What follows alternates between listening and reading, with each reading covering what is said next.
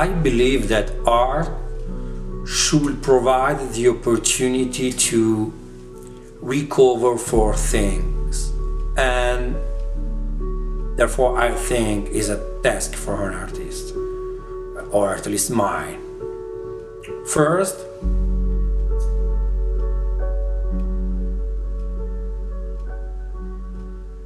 go back to listening. I think it's time to pay attention to the calls that come from reality. So, uh, listening is a difficult thing in our time, and many times you cannot even hear yourself. So, listening as an exercise of mind and heart. We should return to the effort of understanding others and then to the effort of understanding ourselves. Second, return to sensitivity because our time has killed sensitivity. And I think that we need to know how much living costs. We must discover as human that is the prerogative of being sensitive because when we are human, we are more sensitive. Uh, that told us, I think, therefore I am. So being philosophical has become an essential problem. Luigi Verdi says, it's, it's not true uh, that I think, therefore I am. For me, it's true that I am when I'm sensitive. Third, the brief